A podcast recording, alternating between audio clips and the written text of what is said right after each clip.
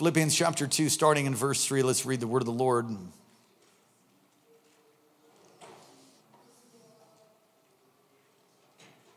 Do nothing out of selfish ambition or vain conceit, rather in humility. And what? In humility, value others above yourselves, not looking to your own interests, but each of you to the interests of others.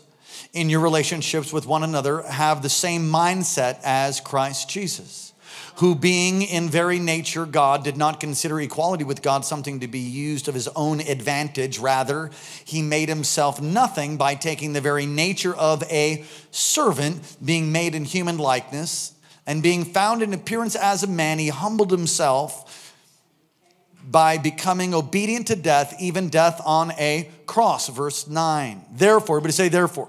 Therefore, God exalted him to the highest place and gave him the name that is above every name, that at the name of Jesus every knee should bow in heaven and on earth and under the earth, and every tongue acknowledge that Jesus Christ is Lord to the glory of God the Father. Therefore, my dear friends, as you have always obeyed, not only in my absence, but now much more, pardon me, not only in my in my presence, but now much more in my absence, continue to work out your salvation with fear and trembling. Verse 13.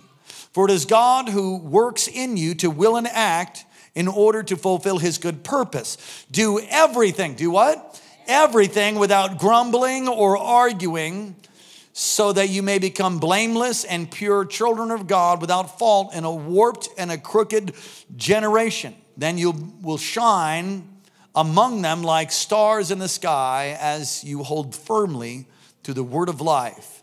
And then I'll be able to boast on the day of Christ that I did not run or labor in vain. Heavenly Father, I thank you for what you did in the first service, now what you'll do in the second. Move in great power. Come on, ask God to move in your life, move in your heart. Lord, move in great power. Do all that you want to do. We thank you and praise you in Jesus' name. Amen. You may be seated. I had, uh, on numerous occasions, seen people walking in great humility. Uh, humility is something that I'm striving for, and maybe you are too. And if you are, that's a wonderful, a wonderful thing to strive for.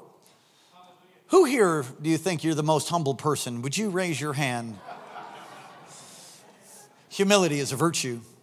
Humility is not a virtue for many other religions, but for, for the, us who are Bible believing Christians, it's a virtue. The Bible sees humility as a great virtue. Now, we, we have notes for you. Again, you can fill those out as we move along. I was just at a conference uh, a couple weeks ago now, and at that conference, a dear friend of mine uh, who will remain anonymous has a tremendous humility about him. He's, um, he's one of the most anointed men I know. And it's something about him that, that when he comes into a room and begins to minister or talk with people, it's, he has this favor. There's a favor on him. There's a, there's a special touch of God upon him. It's like the Lord is drawn to him. And, and really, meekness and humility is a magnet for God's power and presence. And, and uh, it's just so rare. Humility is so rare. In our nation, I think it was Muhammad Ali that really shattered that as he was broadcast over the TV and over the radio saying, I am the greatest. You usually didn't hear that back then, 60s, 70s, I am the greatest. You hear it all the time now. You hear rappers so full of themselves, and it's not even all that frowned upon. No, the Bible sees humility as a great virtue. Do you know the Greeks, when this text was written, the first century church, Humility was not seen as a great virtue, it was seen as a great weakness. And if you study the, the Greek philosophers, Aristotle and others, they, they talk about humility as a weakness.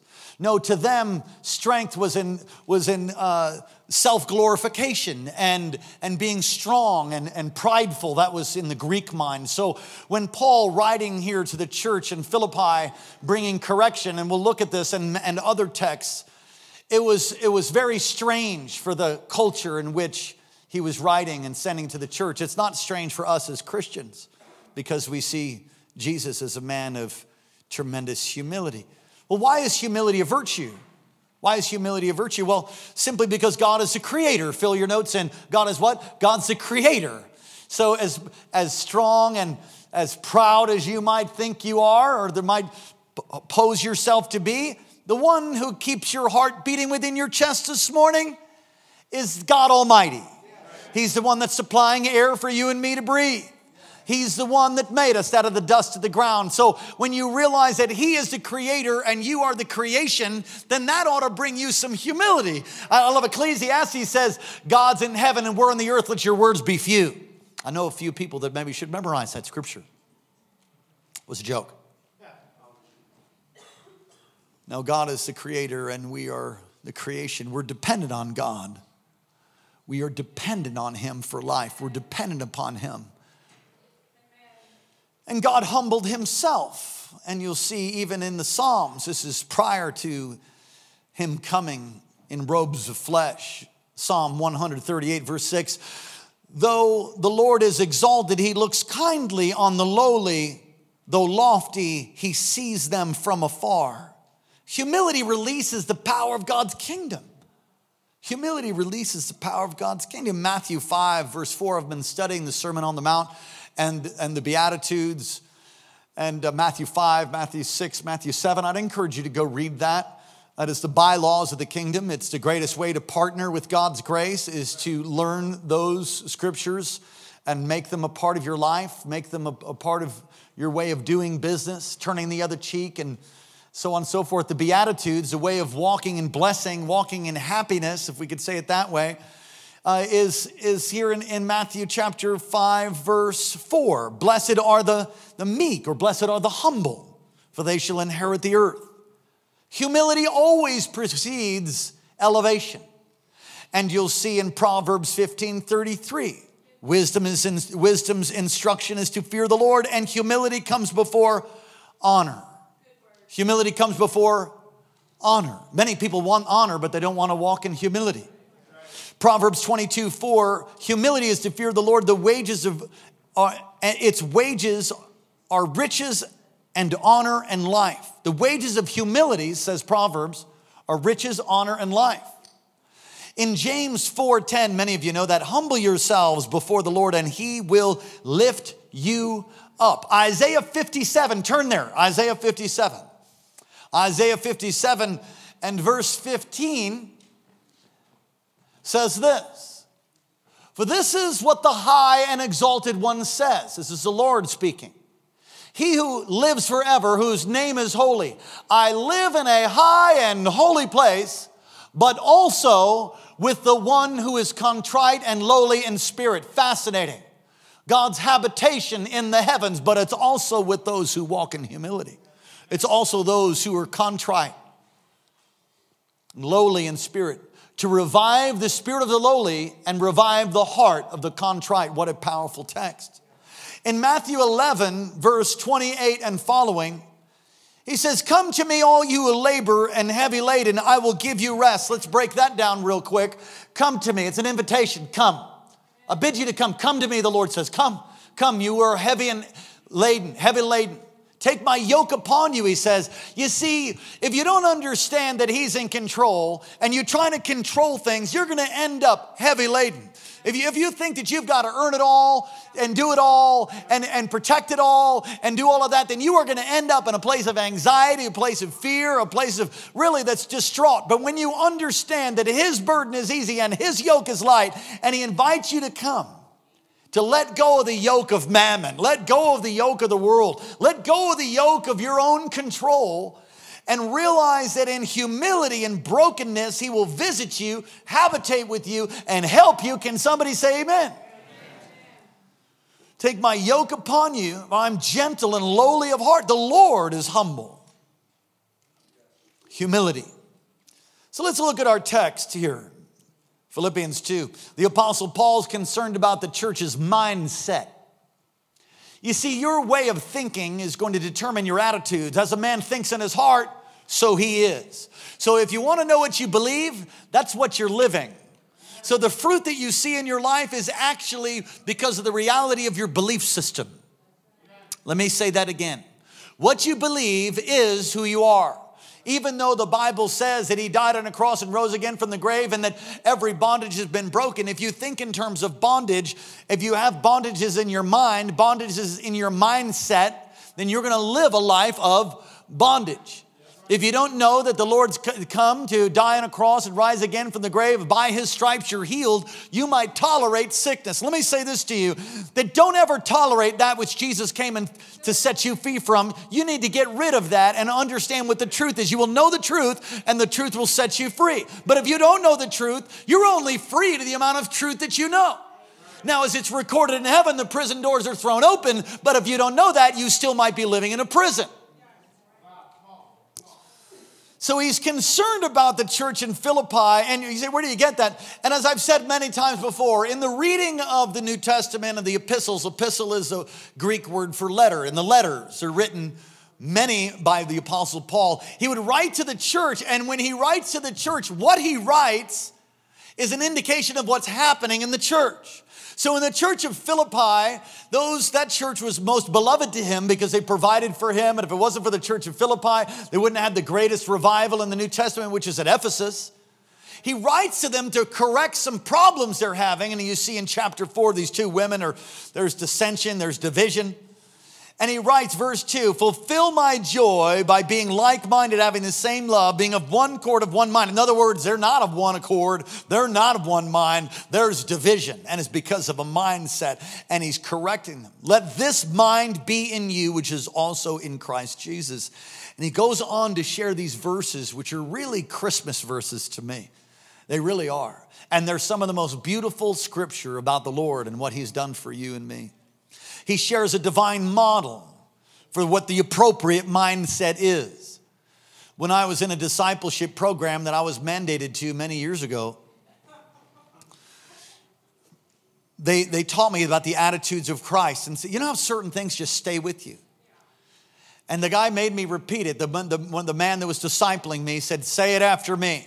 The Lord is a humble, reverent, grateful servant. Say it humble, reverent, grateful servant. He would say, Say it again. I'd go, Jesus is a humble, reverent, grateful servant. Say it again.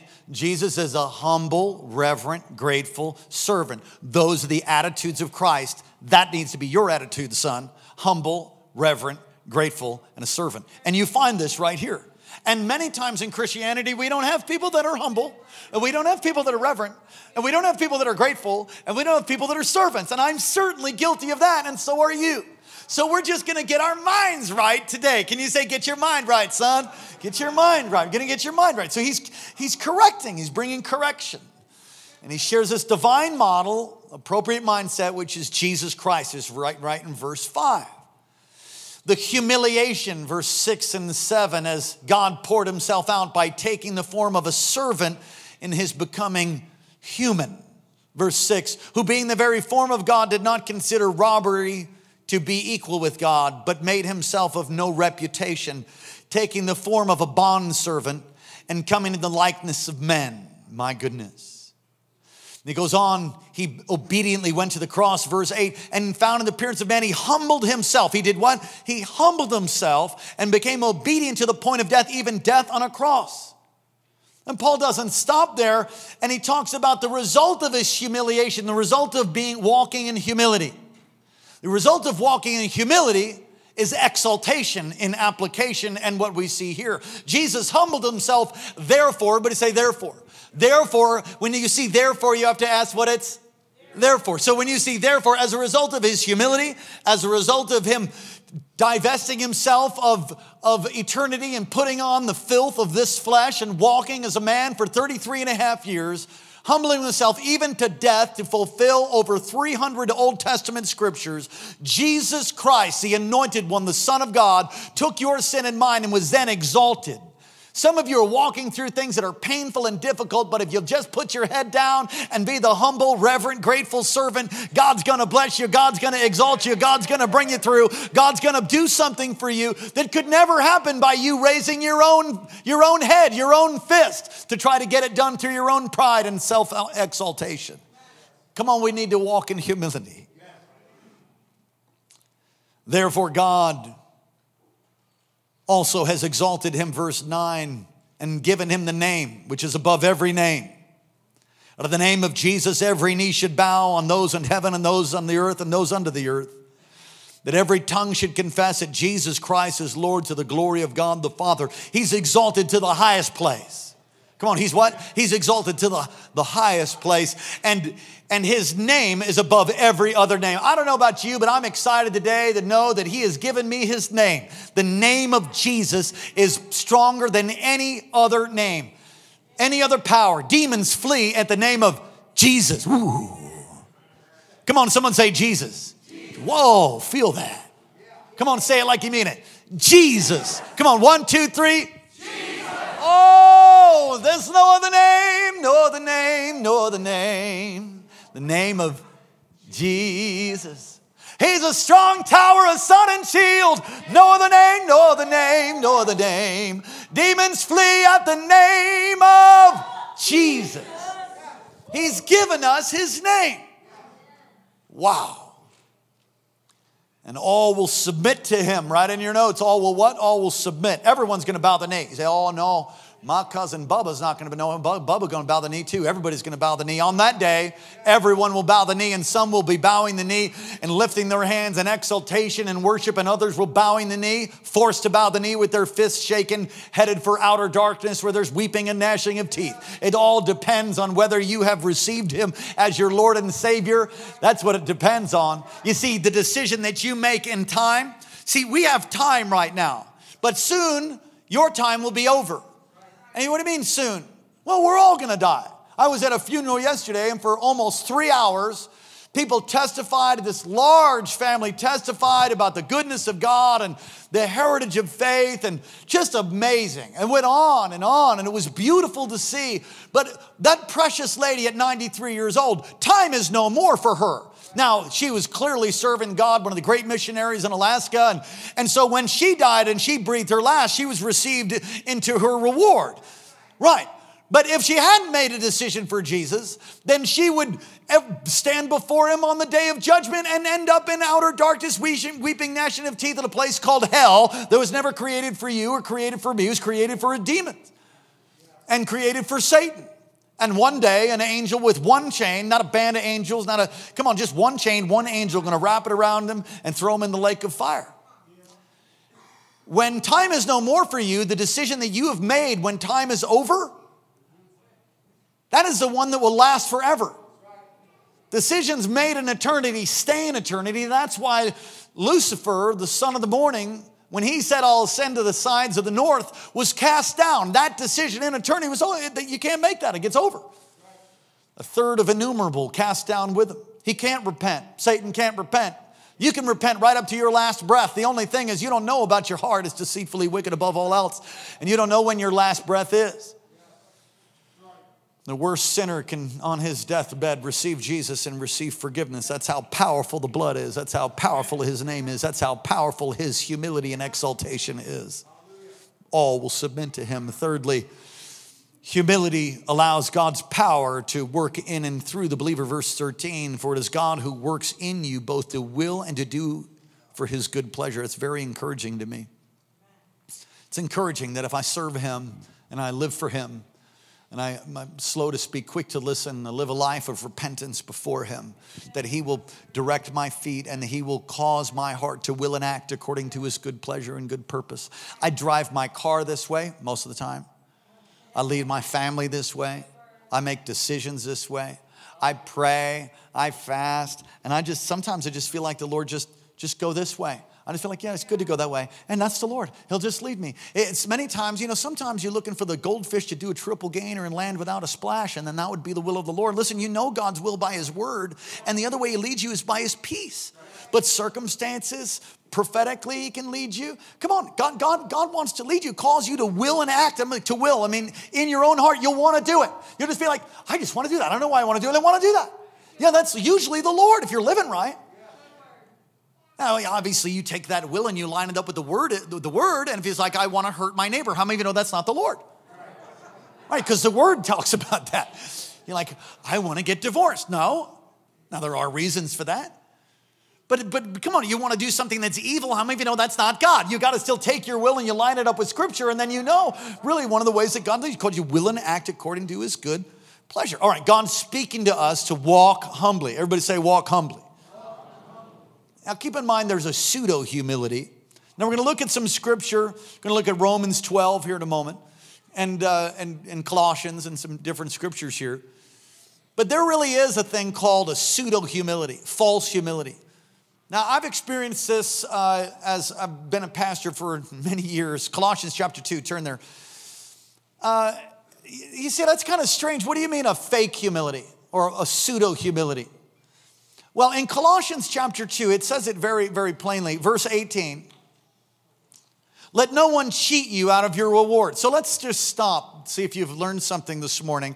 If he's saying to the church in Colossae let no one cheat you, what do you think was trying to, what do you think the enemy is trying to happen in Colossae? Somebody's trying to cheat them. So let no one cheat you out of your reward. So he's, he's protecting the church. He's writing this letter to help them. Let no one cheat you out of your reward. That, that's encouraging. How many of you know you're going to get a reward? Taking delight in false humility and the worship of angels, intruding into those things he has not seen, vainly puffed up by his fleshly mind, and not holding fast to the head from whom all the body, nourished and knit together by joints and ligaments, grows with the increase that is from God. He's saying to them, watch out for people who have false humility. Now, I've seen it many times. I've seen, I've seen it. Evangelists, I've seen pastors. I've, well, I'm sure I'm guilty of it myself. False humility, where people want to talk about their dream and their vision and the whole thing. I mean, there's so much spiritual stuff that they're throwing out there about them and their vision and the thing that they saw. Now, now there is there's a genuine too, so don't, don't throw the baby out with the bathwater. I mean, the bathwater is the dirt from the baby. The baby's good. So you should testify. You should declare, come on, we overcome the devil by the blood of the Lamb and the word of our testimony. It's wonderful to testify how he saved you, how he delivered you. It's good to testify about the dream, about the vision when it's when it's appropriate and before those who can receive it in a way that gives God glory. But I've known people that have cast out these giant platitudes and thrown all this exuberance and this hyper spiritual stuff, but really it's not grounded in anything. And what it is is really a way of sowing, showing so how incredibly spiritual they are. You know what's spiritual? Dying to your flesh. You know what's spiritual? Putting other people first. You know what's spiritual? Serving. You know what's spiritual? Being a humble, reverent, grateful servant. That's spiritual, not necessarily the tower with the eye and the dream and the whole thing. I'm not impressed by that anymore. I'm not impressed by anointing. I'm not impressed by ability to communicate or preach. I'm, here's what impresses me now. I've been in ministry a little while. I'm impressed by God, godly marriages, marriages that make it through difficulties and painful stuff. I'm impressed by, by, by that. I'm impressed by longevity, faithfulness, loyalty. I'm, I'm impressed by that. I, I, that's what impresses me when people make it through when they could have quit, when they, when, when they should have quit, by, by all natural means, there's no way they should have made it, but they stood up again and they dusted themselves off again. And the, though the, the righteous fall, they'll stand up and, and they declare the word of the Lord and they overcome. I'm impressed by an incredible ability to forgive people through the cross and unforgivable things. That's impressive to me. Not anointing. By the way, that does bring anointing. I'm impressed by humility. I'm impressed by that. And I believe the Lord's impressed by it. And it's not that we're supposed to impress each other,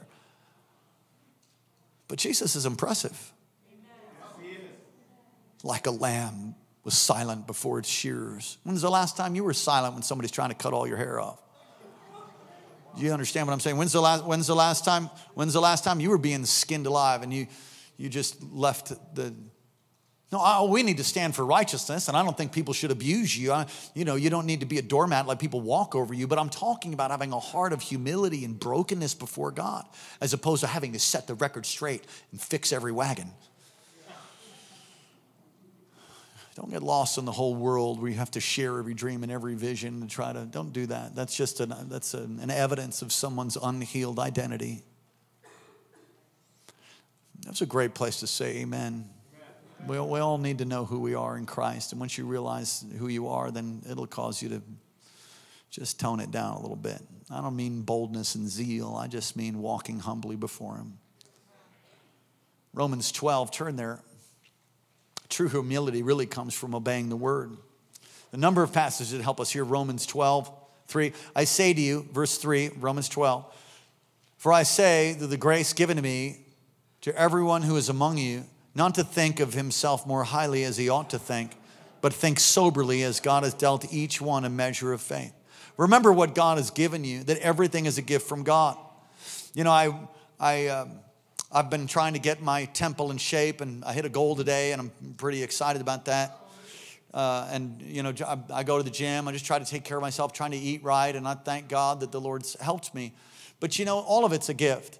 And if, you, and if you begin to think that you're all something, because you know all that, I've made myself strong, I'm a self made man. Listen, uh, we have a close family friend. That guy was an Iron Man. I mean, literally, he did the Iron Man in, in Hawaii. He's one of the most fit guy. I mean, all he had was like kale milkshakes and stuff. I mean, he was a granola bar. Does anybody know what I'm talking about? I mean, like the way that you, whatever, is like no body fat, totally lean, lived a godly life. Yeah, he died in his 50s.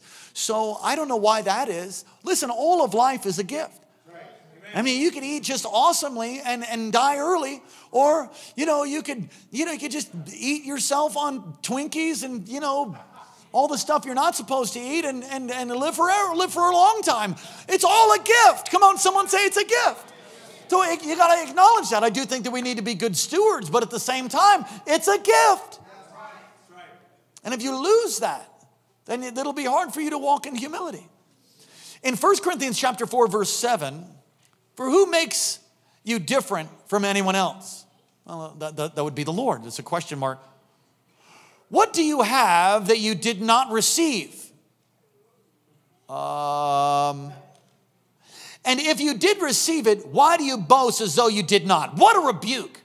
He's telling him, look, you're blessed because God's blessed you. You have health because God's given it to you. Come on, every good and perfect gift comes down from the Father of heaven and lights in whom there's no shadow of turning. Come on, God has blessed you. God will strengthen you. Is it cold in here now?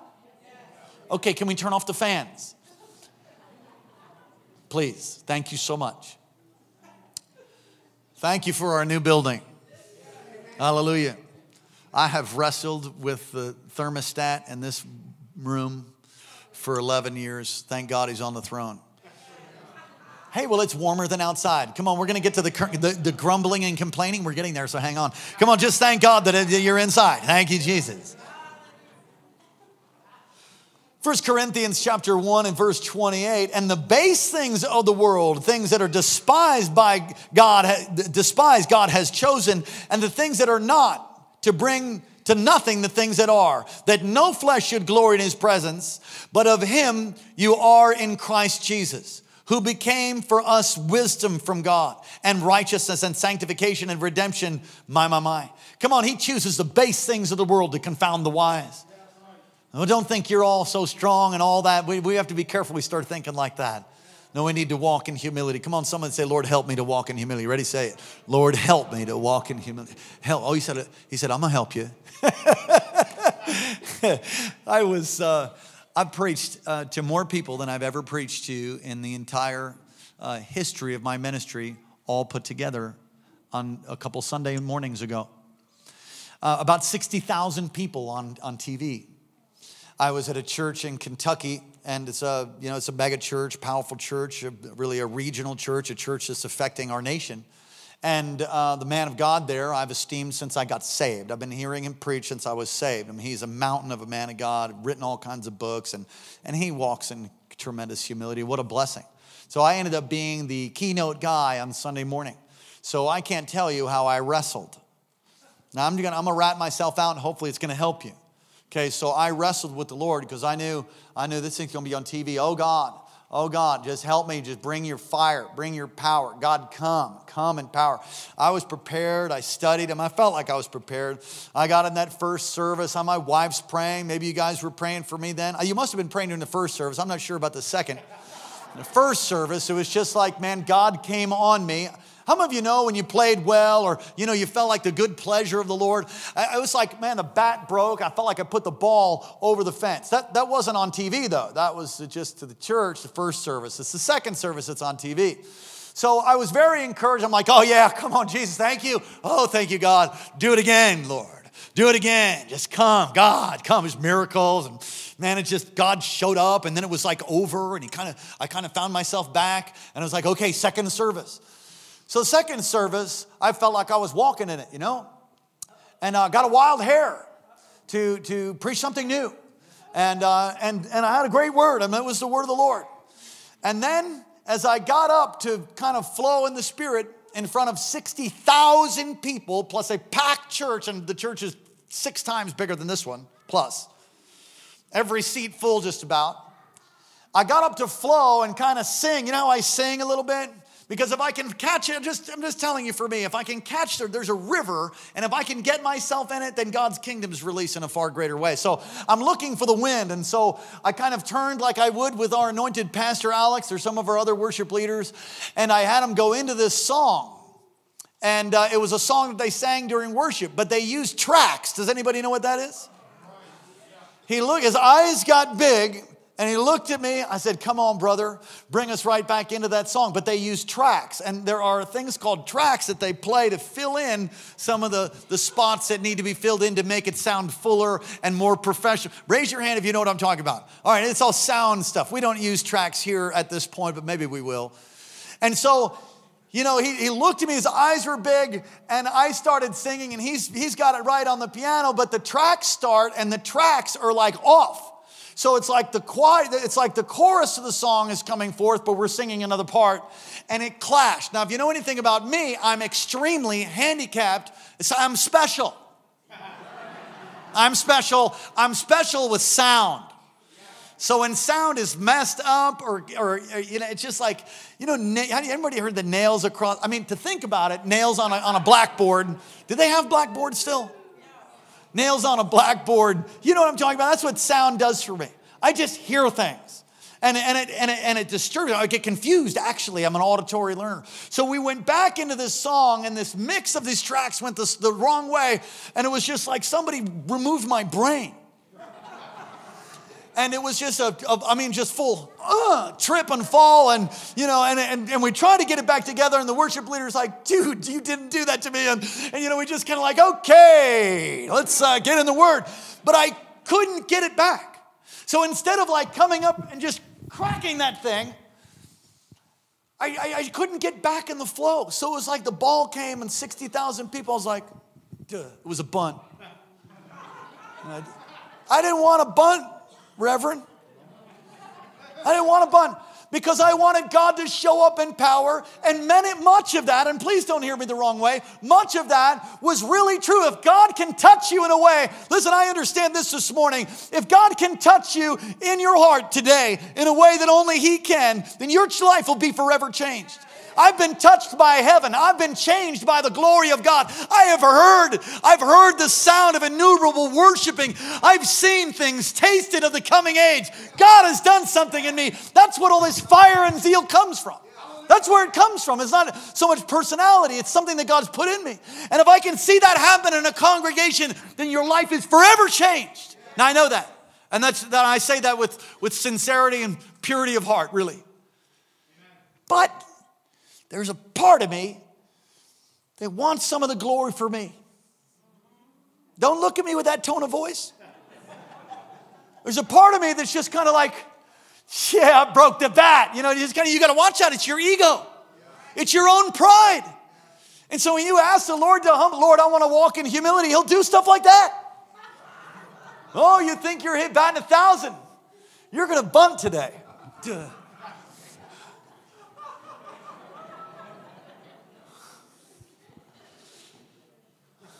Oh my. Come on, raise your hand and say, Lord, help me. Lord, help us. Oh, Lord, help us.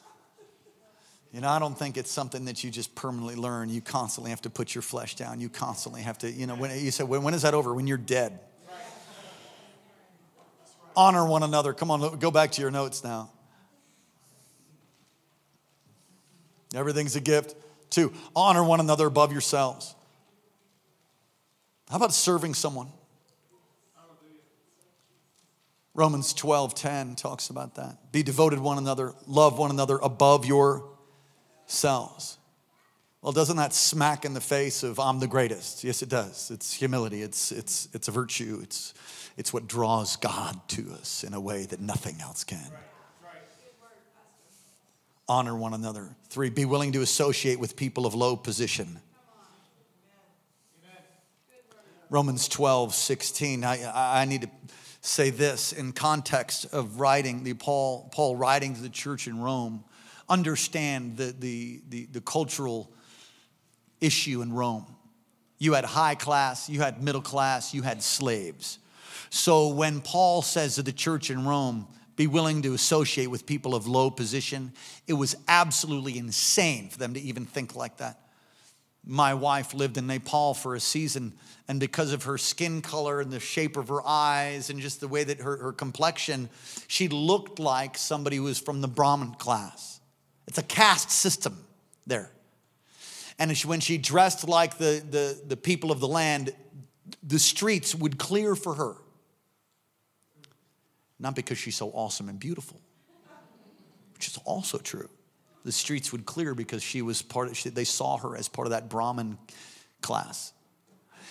He, the apostle Paul writes to the church in Rome and says, live in harmony with one another. Do not be proud, but be willing to associate with people of low position.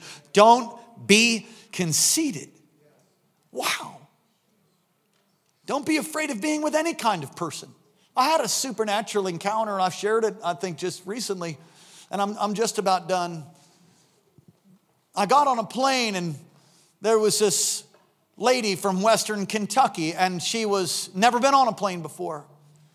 She was about 65, 70 years old, broken, broken, filled with anxiety, filled with fear. And I, you know, I'm just going to tell you, for me, when I'm on a plane, I mean, I know you get the evangelists and the guest speakers that come through, but like, when I'm on a plane, I win everybody to Jesus on my right and my left, and the glory falls, and they all get filled with the Spirit. That's not the way it is for me. I get on a plane, I don't want to sit next to anybody. I don't want to talk to anybody. I want to talk to Jesus, and I want to like mind my own business and watch a good movie. That's me. Okay? But I know that the Lord puts me next to people too, so I'm, I'm sensitive to the fact that I don't want to watch the latest, you know, the latest Marvel movie and, and I have to minister. And, and I'm just being honest with you. I don't want to talk to anybody. I don't, I don't want to talk a whole bunch. I'm usually exhausted on airplanes and flying out of Alaska, it's usually in the middle of the night. And in this case, flying out of Kentucky, Louisville, it was, it was, it was going to be a long, long day for me. And I had an empty seat. And I'm, I'm sitting there going, Thank you, Jesus. No one's coming. No one's coming. Thank you, Jesus. Thank you, Jesus. Thank you, Jesus. No one's sitting next to me. And I look, and here comes this lady. She's one of the last ones to get on. And I look and I go, She's sitting next to me. And here she comes, and she's trying to figure it out.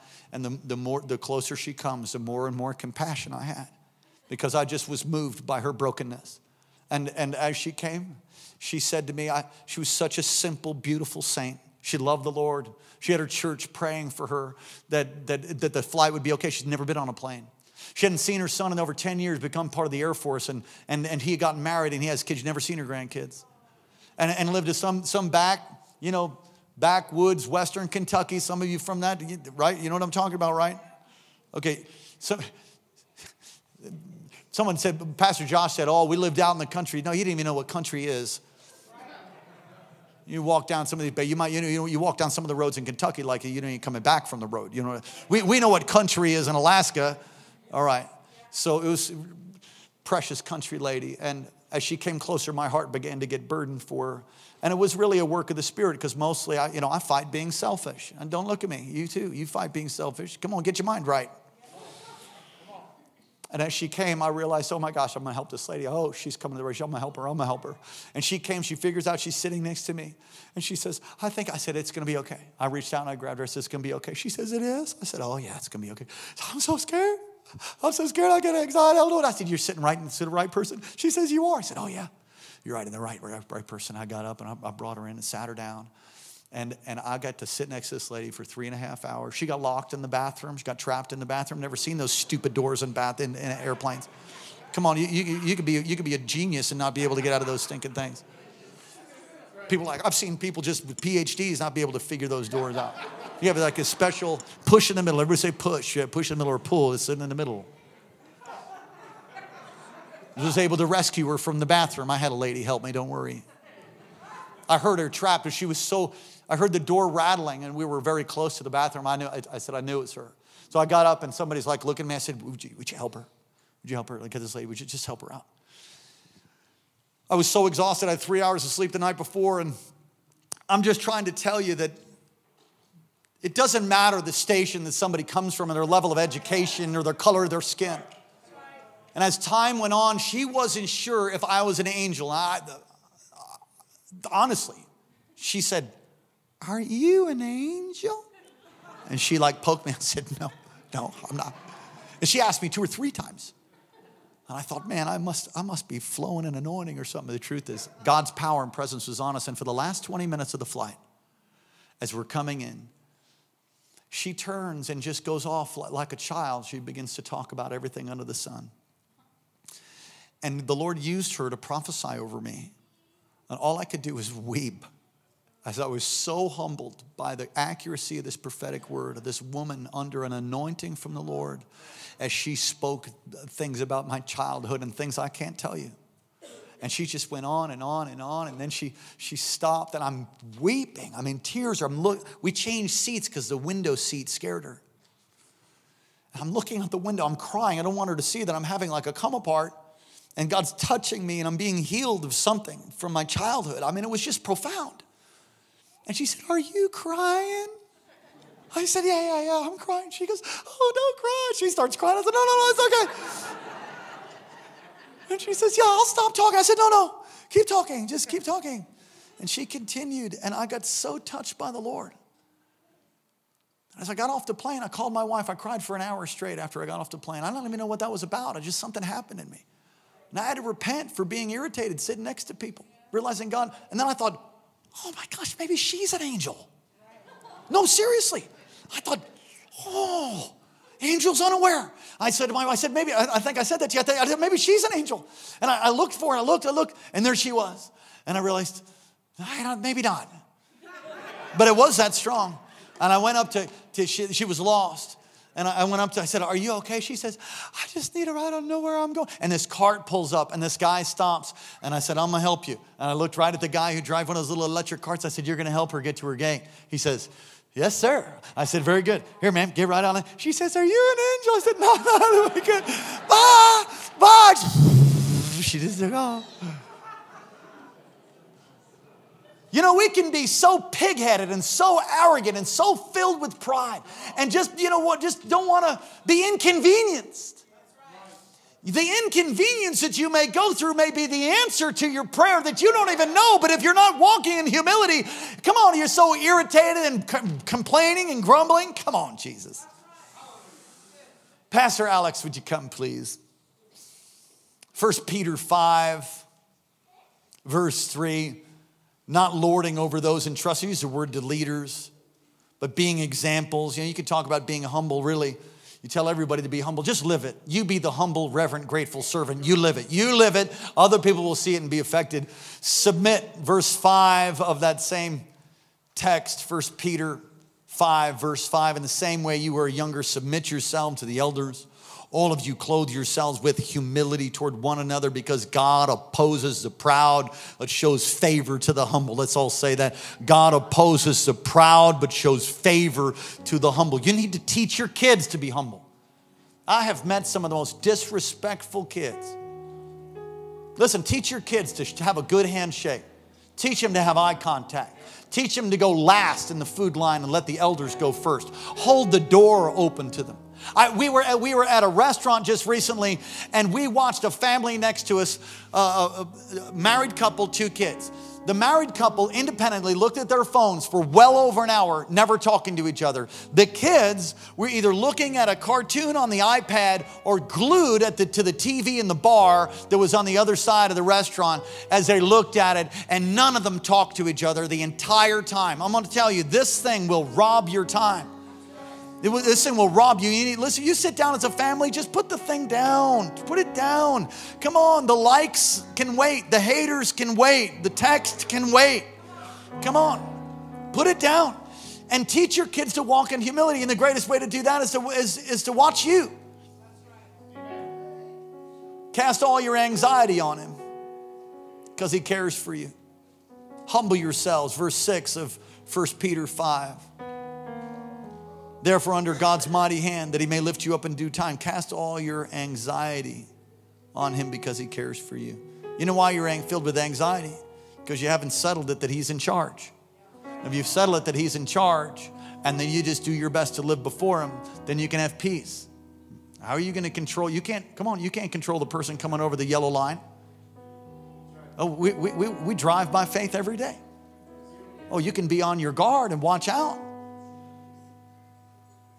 Philippians 2. Make the needs of others more important than your own, verse 3 and 4. Do everything, number two, do everything without complaining and arguing. I don't, I wish I wasn't in there. Do all things without complaining and arguing, disputing, that you may be blameless and harmless children of God. You know, complaining and arguing releases demon power. Corinthians talks about that.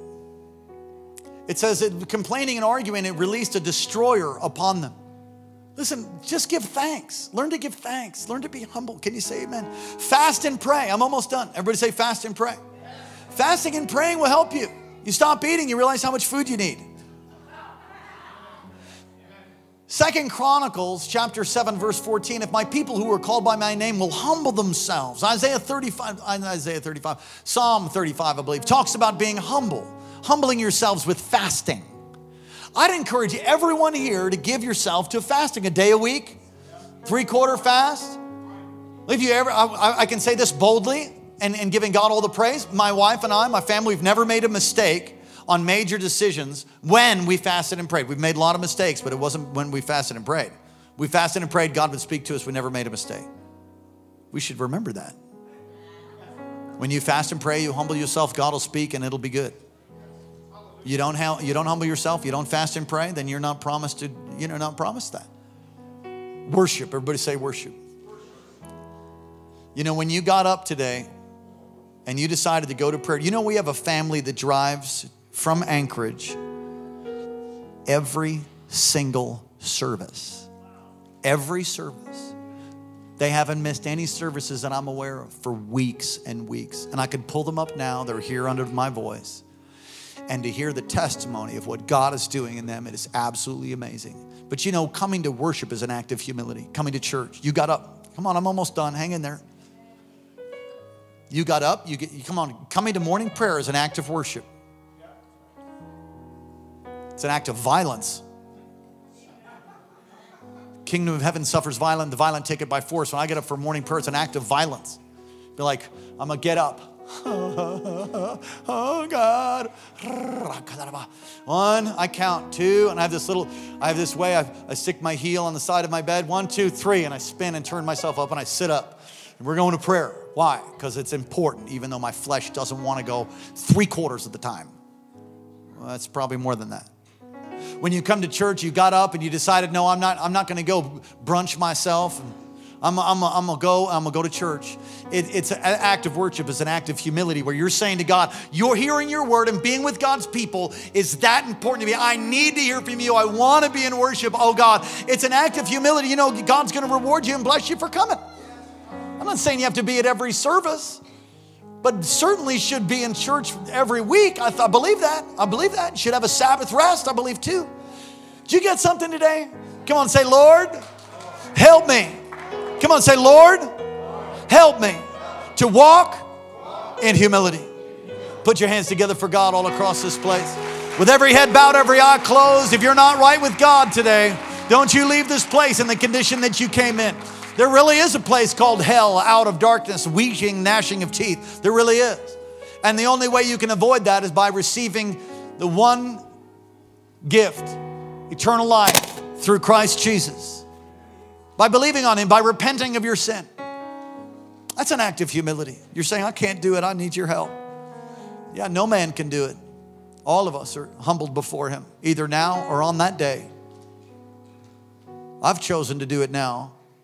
And I'm to stay in that place, Lord. And the Lord's like, Yep, and I'm to help you. I said, Okay, thanks. Some of you, some of you need to repent. You need to give your life to Jesus today. You're not right with God, you know it. You know you're living compromise, you know it. Don't leave this place in that condition. Come on, this is a wonderful message for the holidays. Let's, let's be humble, reverent, grateful servants. Let's do it.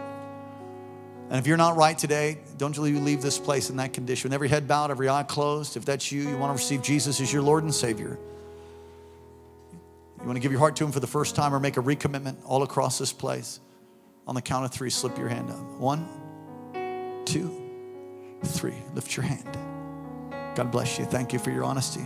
I see that hand, son. I see it. God bless you. God bless you. God bless you over here. Thank you. Thank you, Jesus. Anybody else? Lift your hand high, unashamed.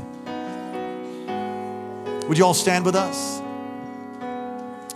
Pray this prayer right out loud. Say, Dear Heavenly Father, thank you for sending your son Jesus to die in my place, to rise again from the grave for me.